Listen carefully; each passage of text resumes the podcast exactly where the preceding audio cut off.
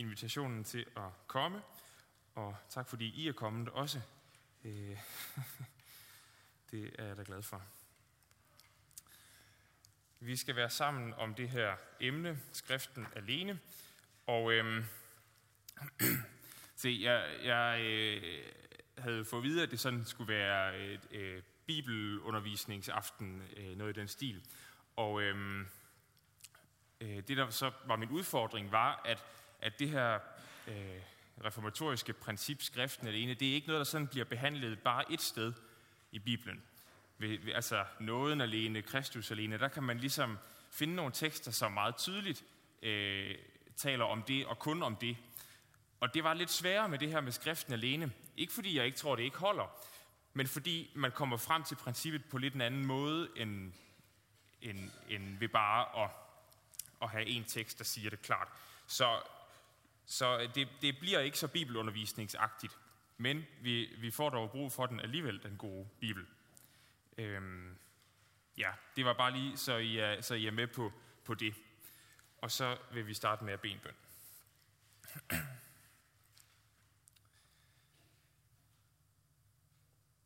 Fader, Søn og Helligånd, vi kommer frem for dig nu, i tillid til, at du er her. Vær os nær, når vi nu gerne vil forstå dig og dit ord bedre. Luk skriften op og hjertet med. Amen.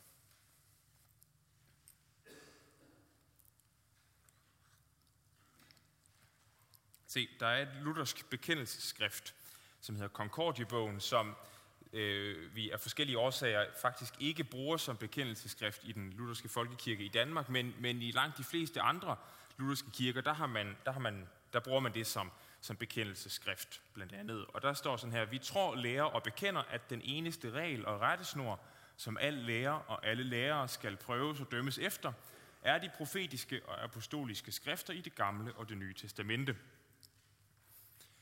Og øh, det, det er, det er den, den lutherske tro, det er den, den lutherske bekendelse.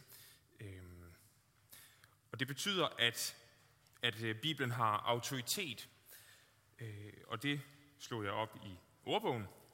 Og det betyder evne til legitimt at kunne bestemme andres handlinger, opfattelser eller tanker, samt den eller det, der besidder denne egenskab.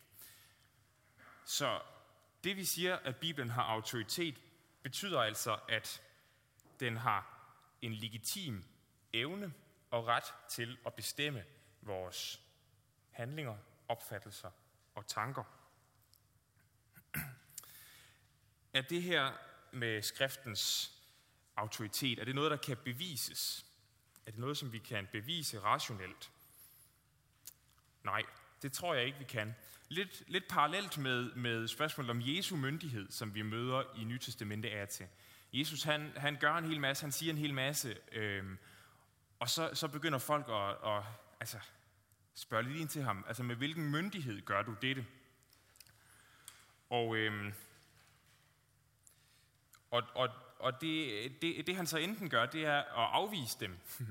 Det gør han for eksempel i, øh, i Matteus evangeliet, kapitel 21, hvor de spørger ham ind til, øh, med hvilken myndighed gør du det her? Og, og de sigter primært til, til, den, til den tegnhandling, han har udført i, i templet, øh, der hvor han vælter borgerne osv. Så, så, spørger han, så stiller han dem et modspørgsmål og spørger dem, men hvad mener I om Johannes' myndighed, altså døberens myndighed? Og da de ikke kan svare på det, så, så nægter Jesus også at svare på deres spørgsmål. Af en eller anden grund, så er det noget, som ikke kan bevises, men som må tros. Et andet sted i øh, Johannes evangeliet kapitel 5, der, der spørger de også Jesus ind til den myndighed, som han har. Øh, hvor har han den fra? Hvad er det for en myndighed? Og, og der svarer han med, ved at henvise til de gerninger, som han gør. Han siger, at de gerninger, jeg gør, de vidner om mig, at faderen har udsendt mig. Men af en eller anden grund, så er det noget, der ikke kan bevises, men som må tros. Og jeg tror, det er lidt på samme måde med det her med skriftens autoritet.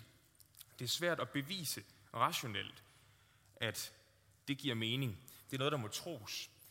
Det er et tros spring. På den måde kan man også sige, at det er et, et axiom.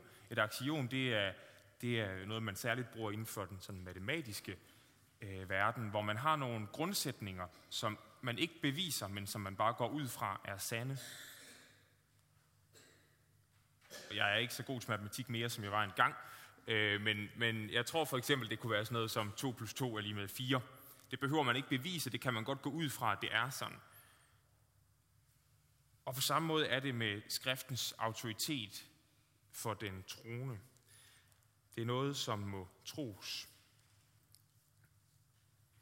Det betyder ikke, at øh, vi ikke må stille kritiske spørgsmål. Det betyder ikke, at vi bare skal skrue vores hoved af, når vi går til Bibelen.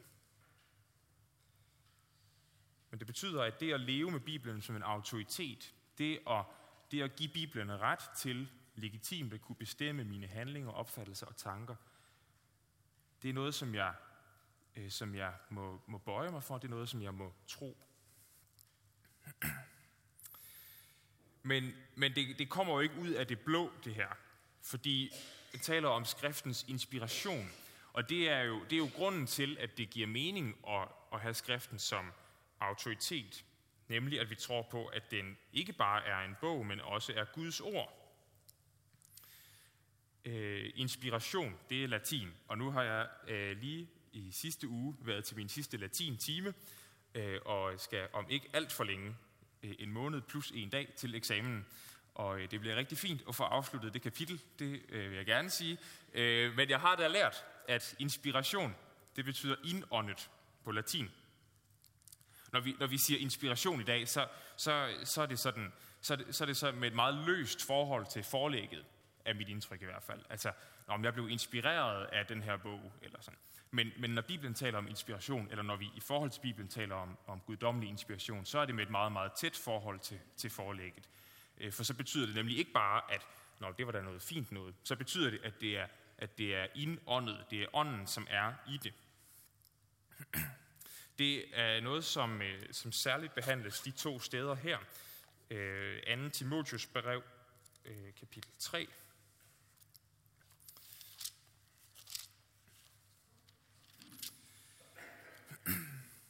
hvor der står sådan her. Øh, det er Paulus, der skriver til Timotius, at fra barns ben kender du de hellige skrifter, der kan give dig visdom til frelse ved troen på Kristus Jesus. Et hvert skrift er indblæst af Gud, nyttigt til undervisning, til bevis, til vejledning og til opdragelse i retfærdighed. Så det menneske, der hører Gud til, kan blive fuldvoksen, udrustet til al god gerning. Et hvert skrift er indblæst af Gud, vi har det også i øh, 2. Peters brev, kapitel 1, vers 21. Ingen profeti har nogensinde lyttet i kraft af et menneskes vilje, men drevet af Helligånden har mennesker sagt det, der kom fra Gud. Så skriften er altså givet os af Gud. Det er i hvert fald dens selvvidnesbyrd, at den er det. Og samtidig så er det også vigtigt at påpege, at Bibelen ikke er Koranen altså muslimernes hellige bog.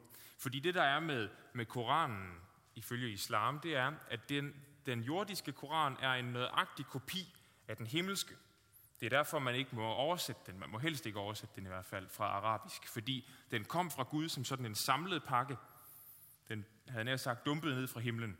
Mohammed skrev den godt nok ned, men, den er, men, men det, er, det er sådan en samle øh, pakke fra Gud.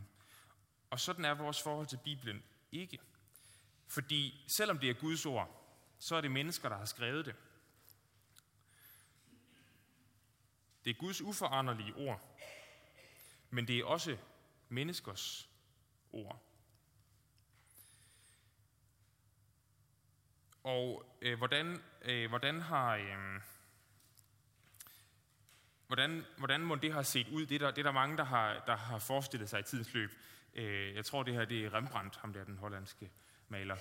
Øh, der sidder en der, måske det er Paulus eller, eller Peter, som, som får visket noget i øret af en engel. Øh, det, det kan godt være, det har, det har været sådan, at, at de bibelske forfattere meget klart har hørt, hvad Gud har talt til dem, at de skulle skrive. Det kan vi bestemt ikke udelukke. Måske har det også set sådan her ud. Det er en mand, der sidder og skriver. Der, er ikke, der virker ikke til at være noget guddommeligt over det. Han sidder og arbejder, han gør sit arbejde. Sådan tror jeg også godt, det kan have set ud. Og måske har det også set sådan her ud, lige hvis man ser bortset fra computeren. Øhm, frustration over, øh, hvad er det, jeg skal skrive? Øh, hvordan, hvordan skal jeg skrive det? Fordi de bibelske forfattere har, selvom de skriver Guds ord, så har de bevaret deres, deres menneskelige præg. Særligt tydeligt kommer det frem i, i øh, Jemias' bog 36, synes jeg, hvor, hvor Jemias han får besked om, at nu skal han skrive det ned, som han har talt gennem de sidste mange år. Og det gør han. Øh, og, og det i sig selv kræver jo lidt af en hukommelse at kunne skrive alt det ned, man har talt igennem de sidste mange år. Men han gør det, og så læser han den op oppe i templet, den her bogrulle, han har skrevet. Det kommer så kongen for øre, og, og kongen var ikke just bedste venner med, med Jemias. Øh, så kongen sender bud efter, øh, det vil så ikke Jeremia selv, men hans, hans øh, tjener, og får fat i den her bogrulle. Så sidder kongen der, der står så, at det var, det var i vintermåneden, så han sidder med, med et fyrbækken foran sig, og, og hver gang der var blevet læst en spalte op eller to, så skar han dem af og brændte dem, fordi han ville ikke høre på, hvad Jeremias havde at sige. Så Jeremias' værk går tabt, men så siger Gud til ham, skriv lige igen alt det, som du har talt. Så Jeremias han er i en proces med at skrive det her, så står der så, at han tilføjede mange flere ord, og, og, der er, og der er flere kapitler efter det i Jeremias' bog. Så der er helt klart en proces i de bibelske forfatteres arbejde med det her. Så selvom det er Guds ord, så er det mennesker, der skriver det med øh, forskellige personligheder. Moses, Esajas, Jeremias, Lukas, Paulus, Johannes med flere. De har bevaret deres menneskelighed.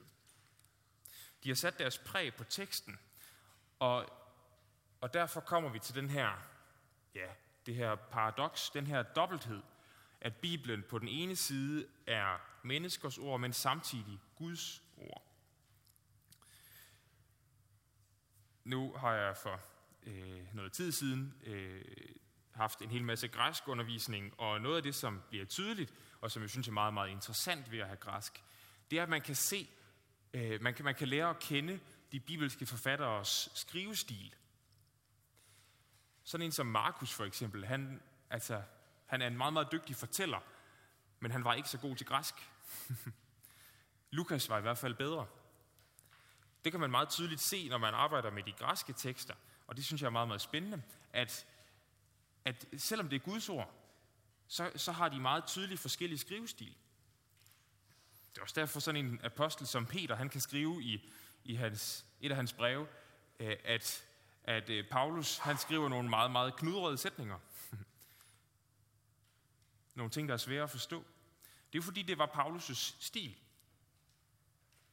Og, og, og der er den her dobbelthed med, med Guds ord og menneskers ord. Så trospringet ligger øh, i det, at selvom Bibelen tydeligvis er skrevet af mennesker, så forringer det på ingen måde dens guddommelige inspiration og dens gudgivende autoritet.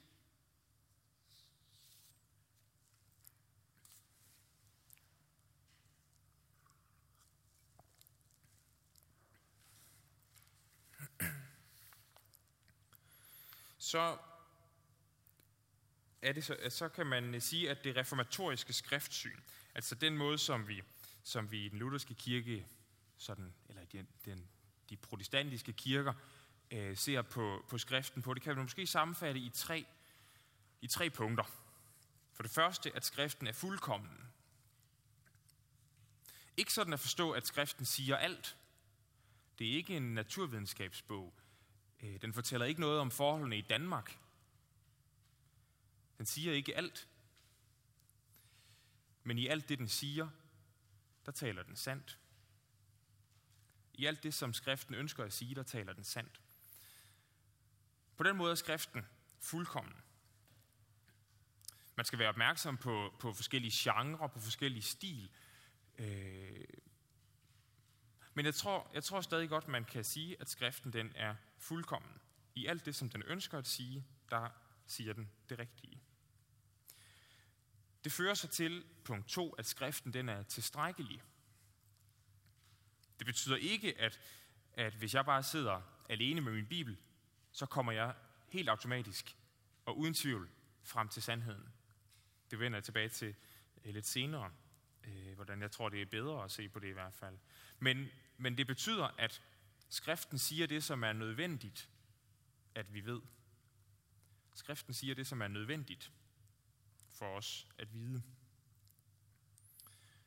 Den giver den indsigt, som Gud vil give os. Det er også derfor, vi kan bruge den her gamle fortolkningsregel med, at skriften er sin egen fortolker. Skriften fortolker sig selv. Hvis der er et sted, som er svært og som er dunkelt, så er der måske et andet sted, som kan belyse det.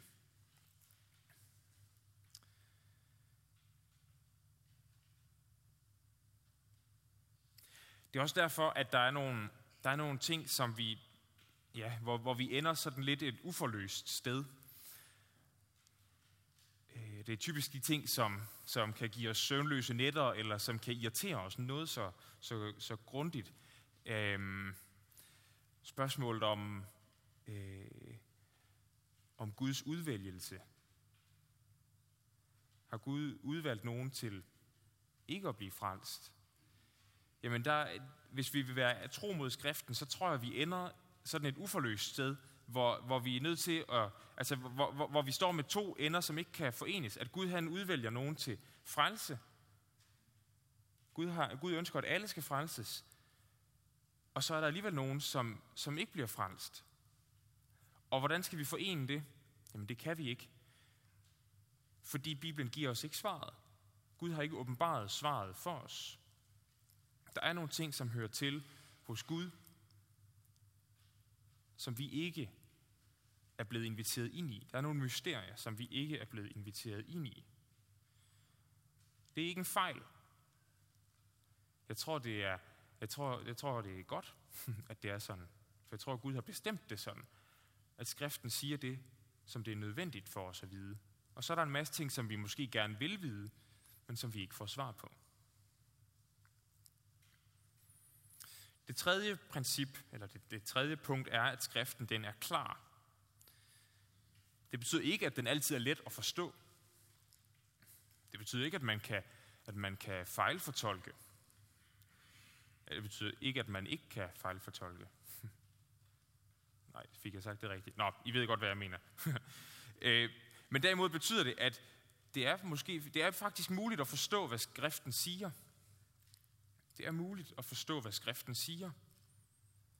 Der kan være dunkle steder, men overordnet set, så er det muligt at forstå, hvad skriften siger. Der er også vores, vores øh, egen tungnemme natur.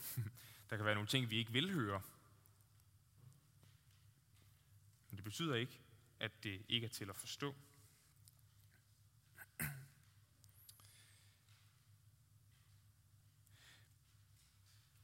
Hvad så, kunne man så sige, hvad så, når vi, når vi læser i Josvas bog for eksempel? Der får israelitterne et bud om, at de skal udrydde de folk, der bor i Kanaans land. Er det så, er det så Guds ord? Og, og skal vi så også gøre det i dag, eller hvad? Til det første spørgsmål, ja, det er Guds ord. Og til det andet spørgsmål, nej, det skal vi ikke gøre i dag. Fordi det er vigtigt at læse skriften i sammenhæng det er vigtigt at læse skriften i sammenhæng. Og når vi læser det i sammenhæng, så, så bliver vi også opmærksomme på, hvem er det, som det er adresseret til? Hvem er det talt til? Og så er der nogle ting, som hvis vi tager det ud isoleret, øh, meget, meget let kan misforstås. Men hvis vi ser det i sammenhæng, så bliver vi klar over, hvem det er talt til. For eksempel befalingen om at udrydde folkeslagene i Kanaan. Det er talt meget specifikt til israelitterne i den tidsperiode lige der. Og så er der andre ting, som er mere generelle, øh, som blandt andet undskyld, tages op af Jesus og apostlene. Man plejer at sammenfatte det i de ti bud og det dobbelte kærlighedsbud. Men, men den afgørende tommelfingerregel er altså, at man skal være opmærksom på, hvem Guds ord er talt til.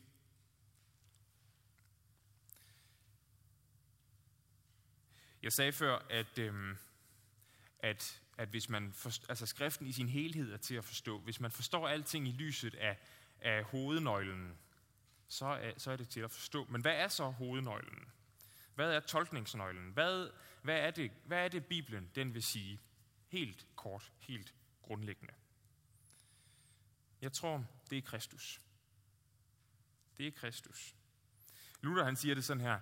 Det er om at gøre for Gud i hele skriften, både i det gamle og det nye testamente, at give åbenbaring og kundskab om sin søn. Alt sigter på sønnen. Alt sigter på sønnen.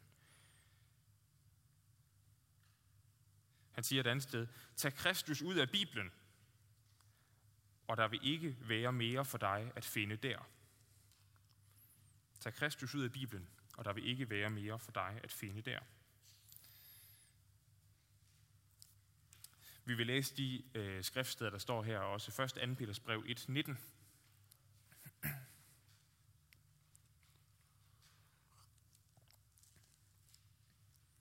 Så meget mere fast står profeternes tale for os. Og den gør I ret i at være opmærksom på, som på en lampe, der skinner på et mørkt sted, indtil dagen bryder frem, og morgenstjernen stiger op i jeres hjerter. Profeternes tale er ligesom en lampe, der skinner på et mørkt sted. Guds ord er, er lys i vores mørke. Vi vil også læse fra øh, 2. Korintherbrev, kapitel 1.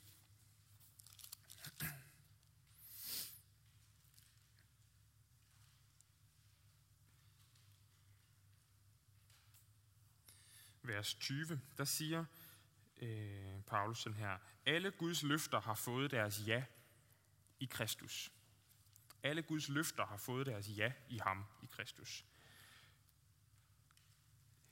Jeg synes, det, jeg synes det, det, er, det, er en, det, det, er en, det er en rigtig god måde, han siger det på. Altså, Gud giver en masse løfter, og, og en, en løfter om en masse forskellige ting i det gamle testamente. Og, øh, og på en eller anden måde, så bliver de alle sammen opfyldt i Jesus. I hvert fald, så tror jeg, det Paulus mener er, at, at ved at Gud nu har sendt sin søn, Jesus, så har han blåstemplet alt, hvad han ellers har sagt. Alting er gyldigt. Der er intet, intet af Guds ord, der falder til jorden, for han har sendt sin søn, og alle Guds løfter har fået deres ja i ham. Vi vil også kigge på Efeserbrevet 1.10, hvor der står,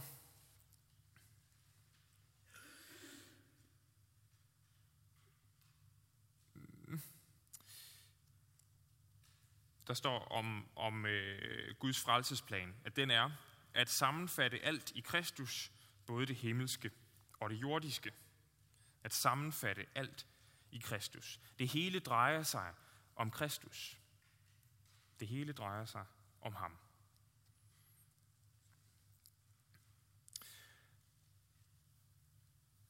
Og der må vi huske på, at Guds ord er to ting.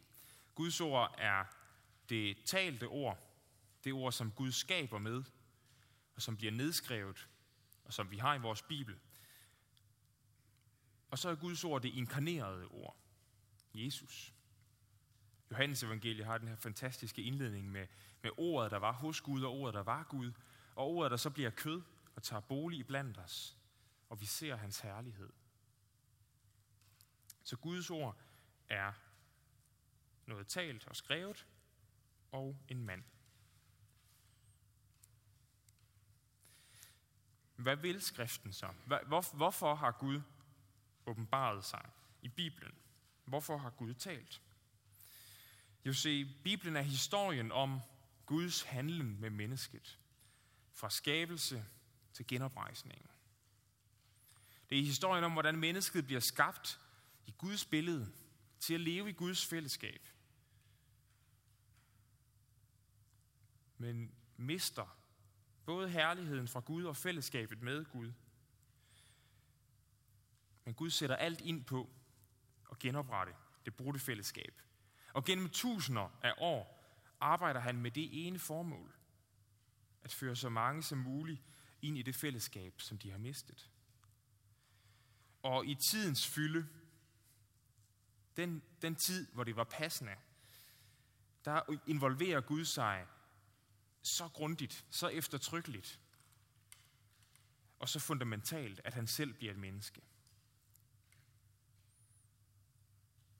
Og gennem det her gudmenneske, Jesu død og opstandelse, så åbnes vejen endegyldigt tilbage til fællesskabet med Gud. Og budskabet spredes i hele verden. Og når tiden er udløbet,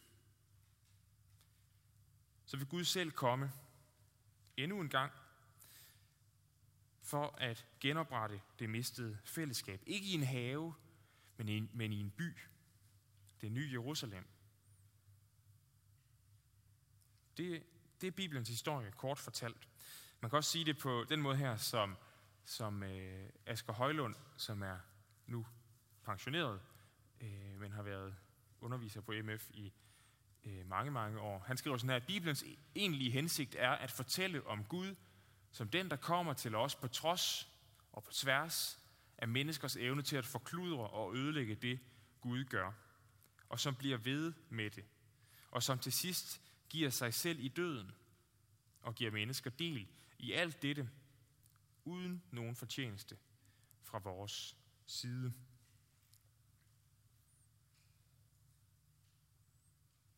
Det er en historie, der sigter på at blive troet. Det er en historie, der sigter på at blive troet. Når vi kommer hen i slutningen af Johannes evangeliet, så, så fortæller, så fortæller øh, evangelisten, hvorfor han har skrevet det, han har gjort. Og han skriver, det der er skrevet, for at de skal tro, at Jesus er Kristus. Og for at de, når I tror, skal have liv i hans navn. Det der er skrevet, for at de skal tro, at Jesus er Kristus. Og for at de, når I tror, skal have liv i hans navn. Så særligt om Johannes evangeliet ved vi, at det er skrevet for at skabe tro. Jeg tror, det gælder om hele skriften, at det er skrevet for, at det skal tros. Det betyder så faktisk, at, at i første omgang, så går vi til Bibelen for at få brændstof til vores tro. I første omgang går vi til Bibelen for at forstå Gud bedre. Og i anden omgang, så gør vi det måske for at, for at spørge, hvordan skal jeg leve mit liv? Hvordan skal jeg leve mit liv? Men det er ikke det første, vi gør. Det første, vi gør, det er at gå til Bibelen, for at den skal skabe tro, for at Gud ved sit ord skal skabe tro i os.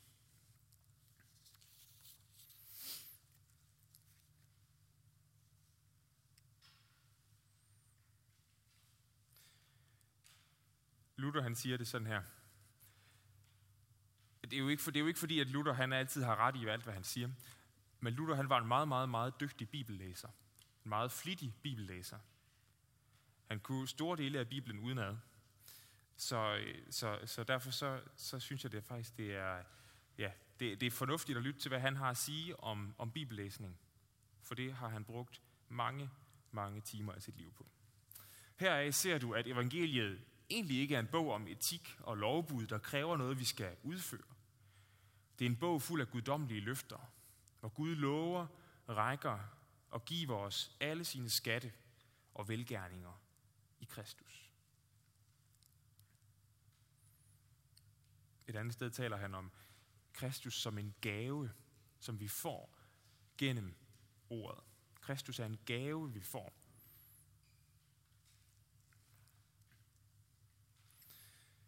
Guds ord det er levende, og Gud møder os i sit ord.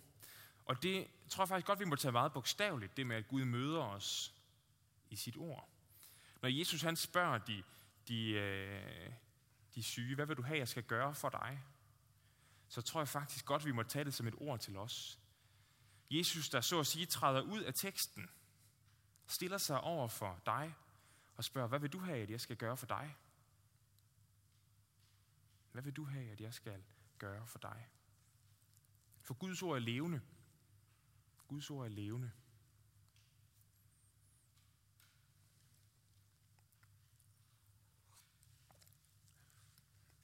Skriften alene. Hvad betyder det så?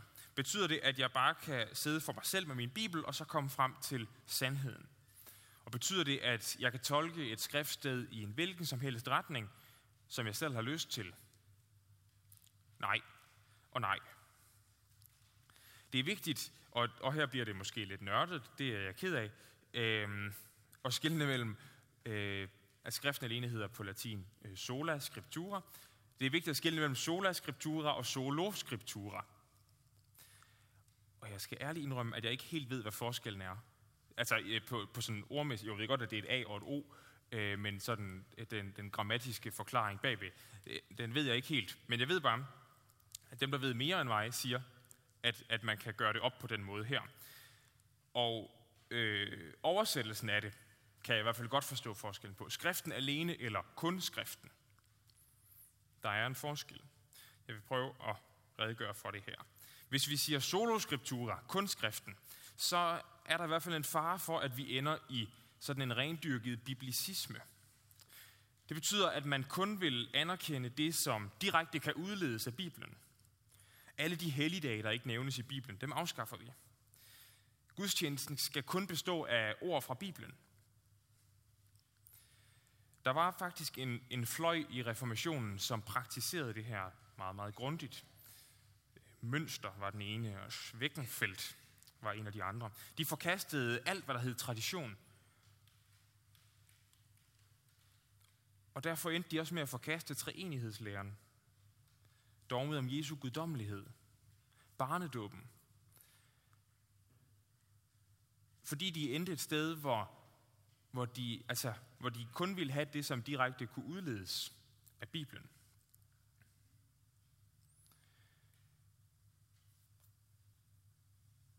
Det kan også føre til noget andet, nemlig radikal individualisme, hvor det bare handler om mig.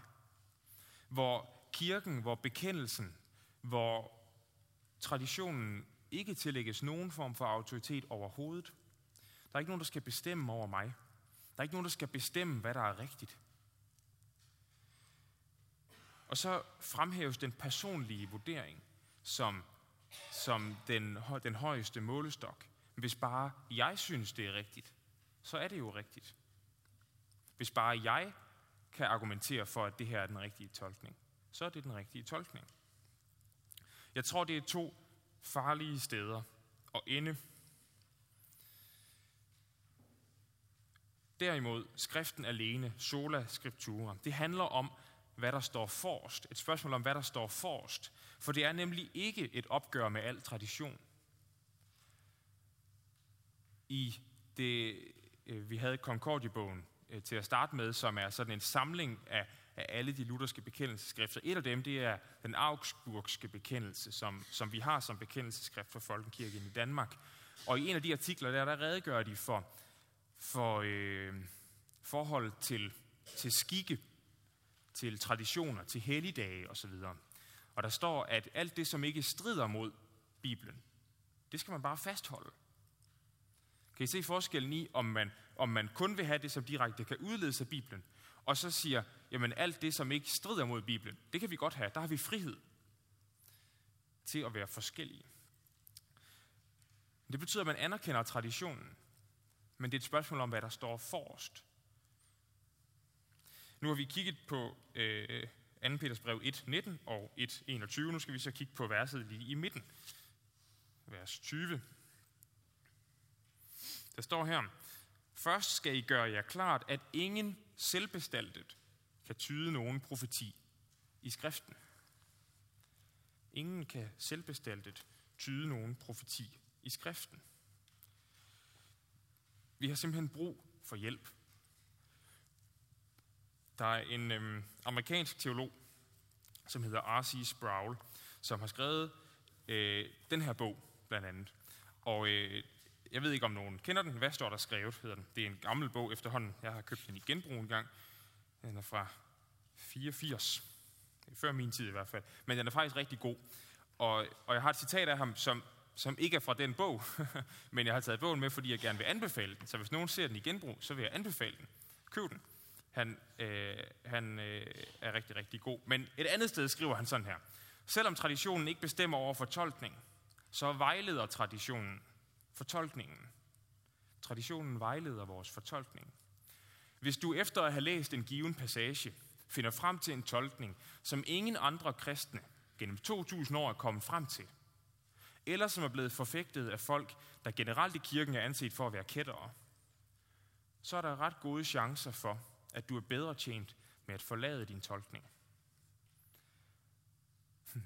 Hvis du har læst et sted i skriften og kommer frem til en fortolkning, som, det, som du så finder ud af, der er ingen andre i hele kirkens historie, som er enige med mig, så er der statistisk set øh, størst sandsynlighed for, at du tager fejl. Fordi det faktisk spiller en rolle, hvad vi plejer at gøre. Det spiller faktisk en rolle, hvad vi plejer at gøre. Og på den måde kommer det her skriften alene meget til at stå som et slogan, som et motto, som sådan en, altså et kampråb, kan man sige, som, som er nemt at huske, men som ikke siger det hele. Som, i hvert fald, som man i hvert fald skal knytte nogle kommentarer til.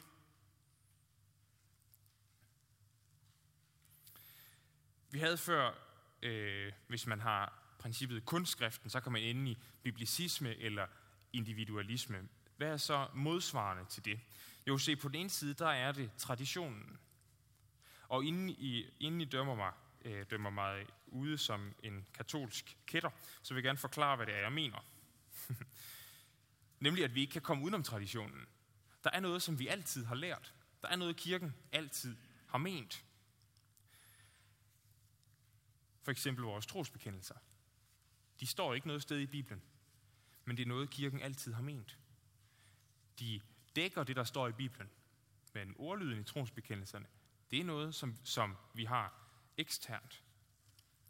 Så i ret tidligt, så står kirken over for nogle udfordringer. Vi, vi, vi møder det allerede sådan begyndende i Nye Testamente. I første omgang noget, der hed gnostikerne, som var sådan en, ja, de kaldte sig selv kristne på en eller anden måde, men, men de benægtede, at Gud ville have noget med det skabte at gøre. Meningen med livet var at, at komme væk fra, fra sit jordiske læme og blive åndeliggjort. I mødet med den her vranglærer, som, som man blev enige om det var, der var det nødvendigt med nogle bekendelser.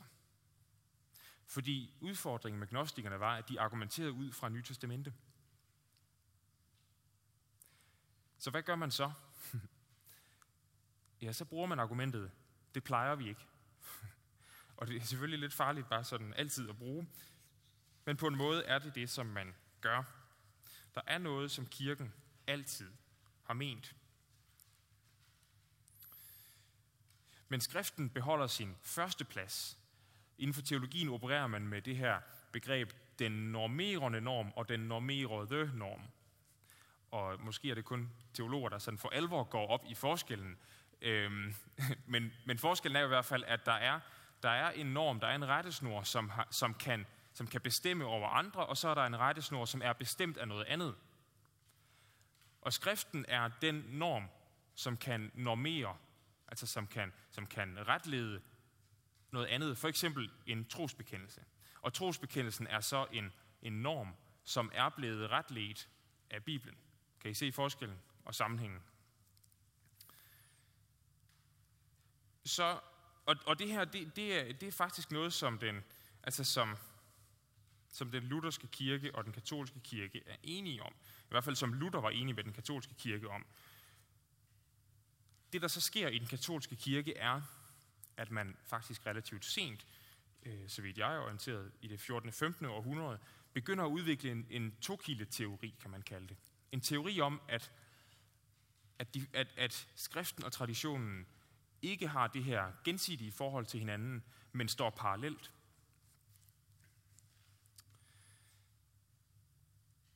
Og det er der, Luther sætter foden ned. Der, hvor man sætter kirken og, og kirkens fortolkning over Bibelen.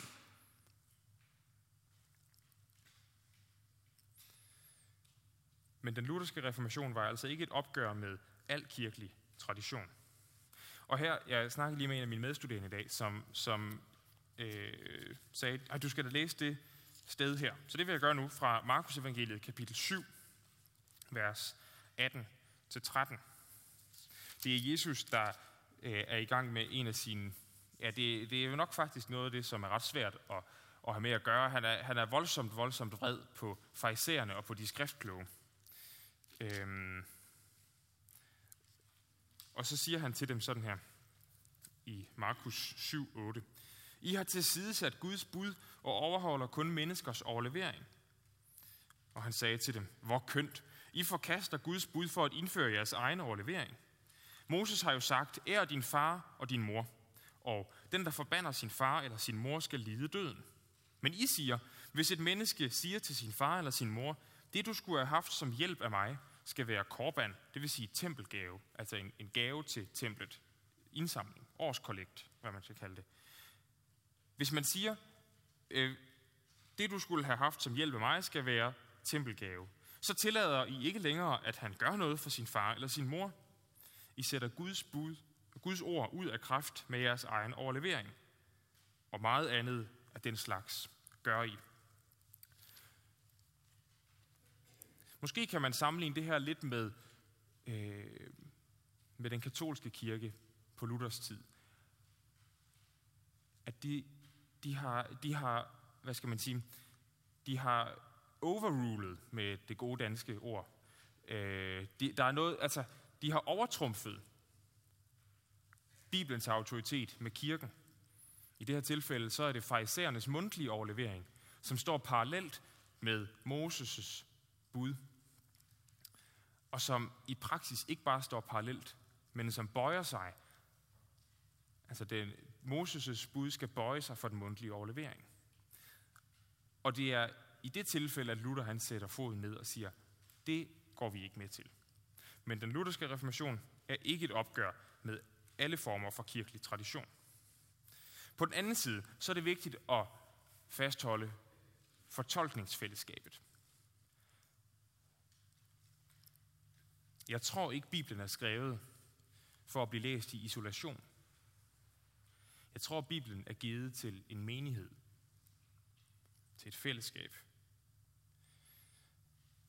Jeg kan bare tænke på, at øh, hovedparten af alle de kristne, der har været igennem tidens løb, de har ikke haft deres egen bibel. Både fordi bøger ikke var så udbredte, og fordi det var de færreste, der kunne læse. Så de har været nødt til at fordøje Bibelens ord i fællesskab.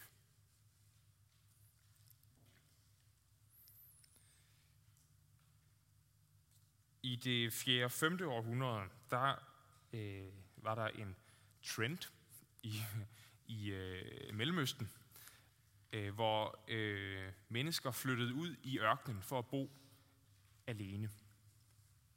Og de boede alene i en menneskealder eller mere.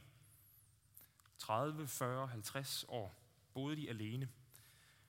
Og de brugte tiden på at bede og læse og faste. Ikke hele tiden, men meget af tiden. Og så flettede de ellers sivkurve, som de så øh, solgte og købte brød for. De boede i sådan nogle huler her. Fuldstændig utilgængeligt. altså, nu, hvordan kommer man op der? Det gør man ved at kravle op ad væggen. Måske havde man et reb. Det betød også, at man sjældent kom ud fra sin hule, øh, og man fik sjældent besøg. Nå, men de her ørkenfædre, som man kalder det, der, de har selv skrevet øh, nogle, nogle ting ned, og der er også blevet skrevet ned om dem. Øh, og, og det er faktisk nogle, nogle beretninger, som, som er ret troværdige. Øh, nå, men der, der fortælles om en af dem her. De bliver kaldt Abba. Det har ikke noget med det der svenske band at gøre. Øh, det betyder jo øh, far. Man fortalte om et Abba, at han havde tilbragt 70 uger uden at spise mere end en gang om ugen. Han havde bedt Gud om tolkningen af et ord i skriften, men Gud åbenbarede den ikke for ham. Så sagde han til sig selv, jeg har anstrengt mig så meget til ingen nytte. Nu vil jeg gå hen til min bror og spørge ham. Og da han lukkede døren bag sig for at gå til sin bror, blev en herrens engel sendt til ham. Den sagde, de 70 uger, hvor du fastede, bragte dig ikke nærmere Gud. Men da du ydmygede dig og tog afsted til din bror, blev jeg sendt til dig for at fortælle dig, hvad det ord betyder. Jeg synes, det er en, det er en, det er en meget, meget fin historie om det her med, at Bibelen er givet til et fællesskab. Vi er sammen om at læse Bibelen og om at forstå den. Og så øh, det er jo faktisk noget af det, som, som mit indtryk er, at jøderne er ret gode til. Øh, Gud han, han siger til Israel i 5. Mosebog, skulle der have stået, undskyld. Hør Israel, Herren, hvor Gud Herren er en. Derfor skal du elske Herren, din Gud, af hele dit hjerte, og af hele din sjæl, og af hele din styrke. Disse ord, som jeg i dag befaler dig, skal ligge dig på sinde, og du skal gentage dem for dine sønner. Der nogle bibeloversættelser skriver, at du skal tale om dem med dine sønner. Du skal fremsige dem både når du er hjemme og når du er ude, når du går i seng og når du står op. Du skal binde dem om din hånd som et tegn, og de skal sidde på din pande som et mærke, og du skal skrive dem på dørstopperne i dit hjem og i dine porte. Bibelen er en kollektiv bog. Den er givet til et fællesskab. Det betyder ikke, at, at man ikke må gå ind i sit lønkammer og læse sin bibel. Det tror jeg også er vigtigt. Men det er, men, men det er ikke mig alene, der finder frem til sandheden. Det er os, der hjælper hinanden. Til sidst her, så vil jeg komme med nogle korte refleksioner i forhold til konkret bibellæsning. Det første, jeg vil sige, er, at man skal læse Bibelen i den rigtige rækkefølge. I hvert fald nogle gange. Den, den øh, store teolog i kirken, Augustin, han har sagt det sådan her, at Nye Testamente er skjult i det gamle testamente, og det gamle testamente er åbenbaret i det nye testamente. Altså, at de to testamenter hører sammen. Det ene kan ikke undvære det andet, og det andet kan ikke undvære det ene. De belyser hinanden, og de hører sammen. Og det er for så vidt også rigtigt nok. Men, det, men jeg tror også, det er vigtigt at læse Bibelen i den rigtige rækkefølge. Start med det gamle testamente. Lad det gamle testamente have en autentisk stemme i sig selv. Det gamle testamente er jo faktisk givet til nogle mennesker, som tror på den samme Gud, som vi gør, og som på samme måde som vi er, er på vandring mod mod Guds evige boliger, på vandringer tilbage til fællesskabet. Så det gamle testamente har noget at sige i sig selv. Lad mig give et eksempel. Vi, hvis man støder på et, øh, et sted i GT, der taler om offringer, så kan man med det samme sige, at det er et billede på Jesus. Og det er det jo for så vidt også. Vi ved fra Hebræerbrevet kapitel 10, at, at Jesus han var det endegyldige offer, og at alle offrene var billeder på det offer, der skulle bringes en gang. Og det er for så vidt rigtigt nok. Men den israelit, som har båret sit offer frem i templet, har ikke vidst noget om Jesus. det tror jeg ikke. Han har vidst noget om at leve med Gud. Han har vidst noget om, hvad Moses havde påbudt ham. Og måske har han kendt til nogle af Guds løfter. Men jeg tror, det er, det er uheldigt, hvis vi hele tiden læser det nye testamente ind i det gamle testamente. Det, vi skal stadig huske, at de hænger sammen, sådan som Augustin har påpeget. Men vi, vi må også, det er i hvert fald noget, som jeg øver mig i at gøre, læse GT først, og så NT bagefter. For på den måde, så bliver Nyt Testamente meget, meget større.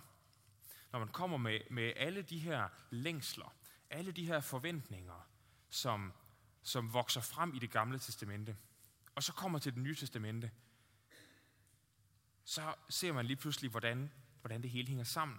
Hvordan Jesus han opfylder det ene og det andet. Det er en øvelse, jeg gør mig at læse det på den rigtige måde. Man kan sige det sådan her, at destinationen, det er Jesus. Men hvad er vejen derhen? Destinationen, det er Jesus. Men hvordan kommer vi derhen? For i sidste ende handler hele Bibelen om Jesus. Men vi må, ikke, vi må ikke glemme, at der er en vej derhen. Der er en vej at gå i det gamle testamente hen til Jesus. Det andet, jeg vil sige, det er, at vi skal være ydmyge. Vi skal ikke nødvendigvis skrue hovedet af.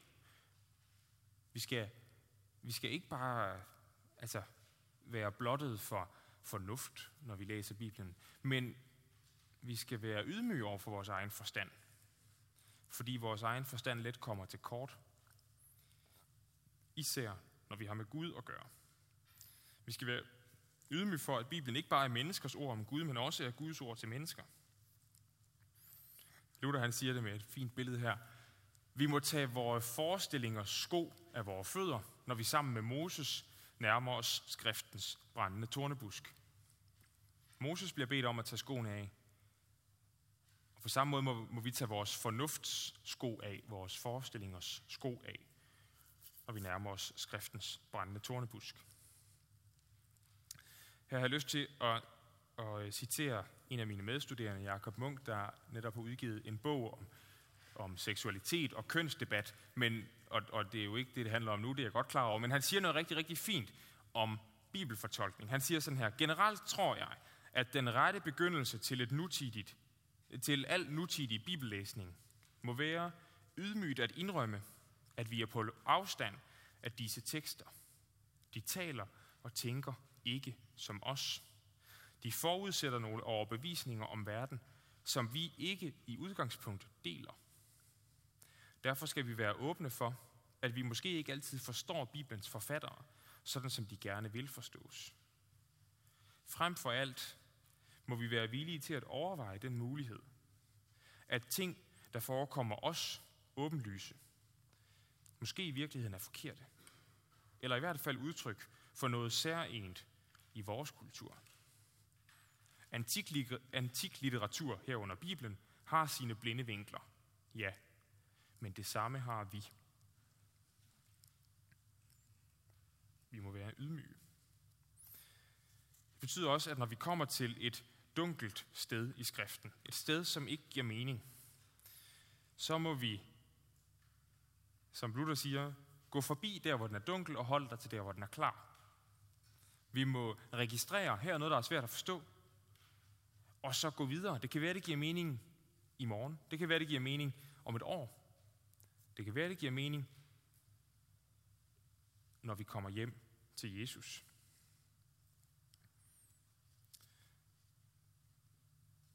Der er det her øh, salmevers. Jeg tror, det er hvad hedder han, Johannes Johansen eller sådan noget, der har skrevet den. Luk skriften op og hjertet med, lad påskesolen skinne, så uforstand og tungnemhed som tåger må forsvinde. Da skal alt trods forgå i os, som sten fra graven vælte, som duk for solen smelte. Det er vores bøn, når vi går til Bibelen. At vores egen uforstand og vores egen tungnemhed må forsvinde for Guds sol. Og så må vi for det tredje huske, at Bibelen handler om Jesus. Den handler ikke om mig. Og jo, på en eller anden måde handler den jo om mig. Men, men i første omgang handler den altså ikke om mig. Hvis jeg går, og jeg vil gerne illustrere, hvad det jeg mener. Hvis jeg går til Bibelen med den forudsætning, at nu skal jeg høre noget om den situation, som jeg står i lige nu. Nu skal jeg have vejledning til, hvordan jeg skal gøre lige nu. Nu vil jeg have at vide noget om mig. Så tror jeg ofte, vi bliver skuffet. Men hvis vi går til Bibelen med spørgsmålet, hvem er Gud? Hvad vil Gud mig? Så tror jeg, at vi får et bedre svar. Og selvfølgelig handler Bibelen om os, i den forstand, at vi er kirke, at vi er menigheden. Men Bibelen handler om Jesus. Jeg vil slutte med, med et citat her af en amerikansk eller engelsk teolog, Michael Reeves, som har skrevet en bog om treenigheden, som er rigtig, rigtig god. Den smukke Gud hedder den, jeg kan varmt anbefale. Øh, han skriver sådan her. Når jeg nu ved, at Bibelen handler om Jesus og ikke om mig, så skal jeg ikke læse den for at vride noget brugbart ud af den til mig selv. Jeg skal læse den for at se mere af ham. Lad os benbøn. Ja, Jesus, vi vil gerne se mere af, hvem du er. Vi vil gerne se dig. Tak fordi vi har dit ord at læse i, og tak fordi at du som Guds ord kom og gik her på jorden og åbenbarede Gud for os. Og vi lever nu i forventning om, at du kommer igen. Vejled os til at leve som dit folk her på jorden.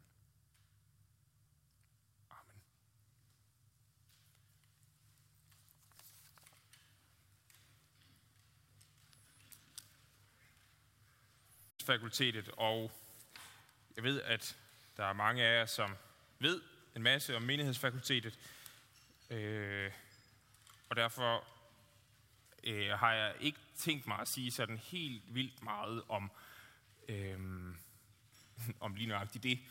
Øh, men nej, først så vil jeg lige svare på et øh, spørgsmål, som jeg fik her i pausen, om jeg lige kunne øh, sige, nu jeg sagde noget om øh, den augsburgske bekendelse, at den er bekendelseskrift i folkekirken. Hvad, hvad er ellers det? Jamen det er altså den apostolske trosbekendelse, som vi siger langt de fleste søndage i kirken. Så er det den nikenske, som, som står om bag salmebogen også, som af og til bliver brugt. Så er der den, den augsburgske, så er der en, der hedder den atanasianske, som øh, det nok er godt, at vi ikke siger, fordi den er øh, noget knudret og øh, lidt længere. Og så er der vist en femte. Man kan finde dem inde på Folkekirkens hjemmeside, hvis man er interesseret i det i hvert fald. Menighedsfakultetet. Jamen, øh, det er jo en, en teologiuddannelse, som sigter på øh, at være kirkens teologiuddannelse. En, en teologiuddannelse for kirkens skyld. Øhm, det, der, det, der er, øh, det, der er det nye, der jeg har tilladt mig at dele ud på bordene, det er, at man kan blive medlem af menighedsfakultetet. Nu er det nemlig en forening. Og øh, det kan man se her på, øh, på den her, hvordan man gør. Det koster 100 kroner om året. Det er under 8,5 kroner om måneden. Det er 27 øre om dagen. Og så kan man få medindflydelse på, hvem der skal lede MF. Øh, jeg tror, det fungerer sådan. Jeg er ikke helt sikker. Øh, men jeg tror, det fungerer sådan, at dem, der er medlemmer, de øh, er med til at bestemme, hvem der sidder i repræsentantskabet og bestyrelsen. Så på den måde er man med, man får medindflydelse på, hvilken retning MF skal have. Så det kan jeg anbefale jer at blive medlem af menighedsfakultetets forening. Blandt nye medlemmer så trækkes der lod om nogle bøger, som man kan se på bagsiden, og der er nogle flotte billeder af nogle af de nye studerende. Der er nemlig startet et nyt hold på menighedsfakultetet her den her sommer. Øh, så, og jeg er så lidt længere henne, så jeg har været i gang i to og et halvt år.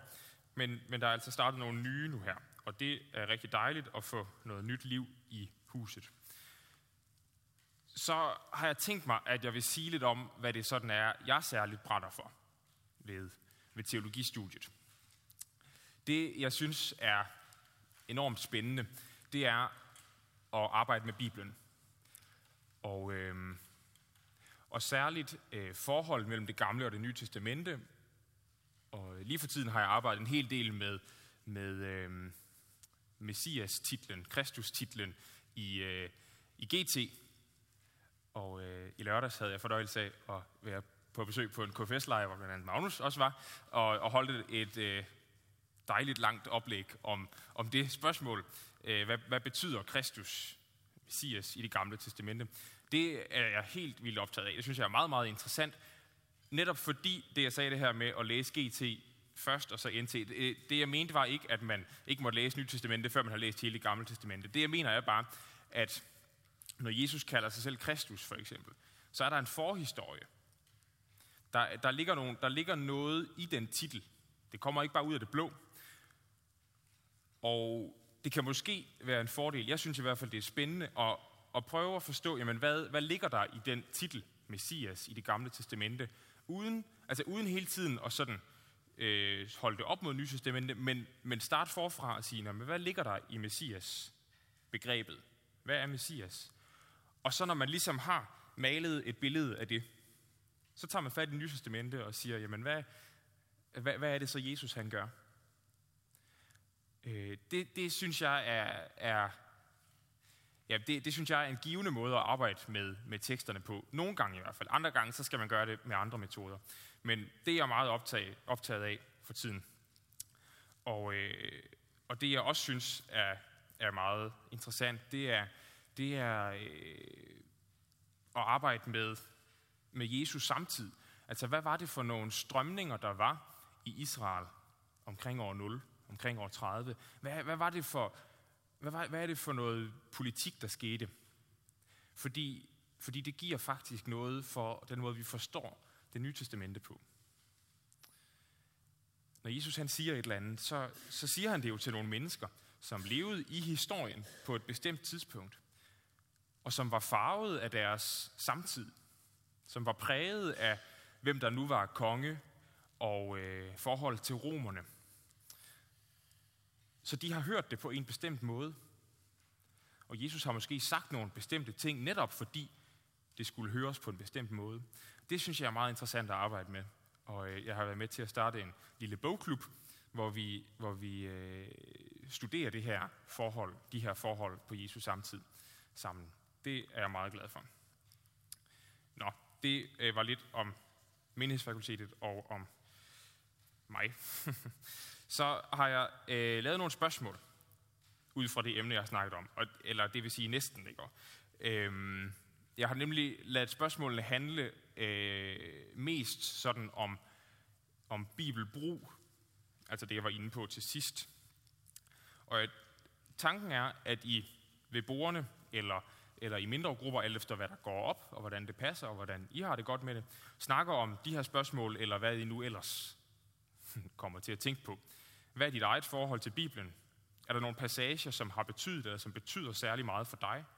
Har du gode råd til bibellæsning, som du kan dele med de andre?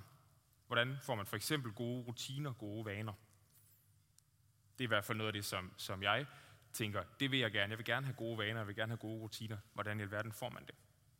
Det kunne jeg godt tænke mig, at I brugte lidt tid på at snakke om. 10 minutter cirka. Jeg tænker, du bare afbryder, når tiden er gået.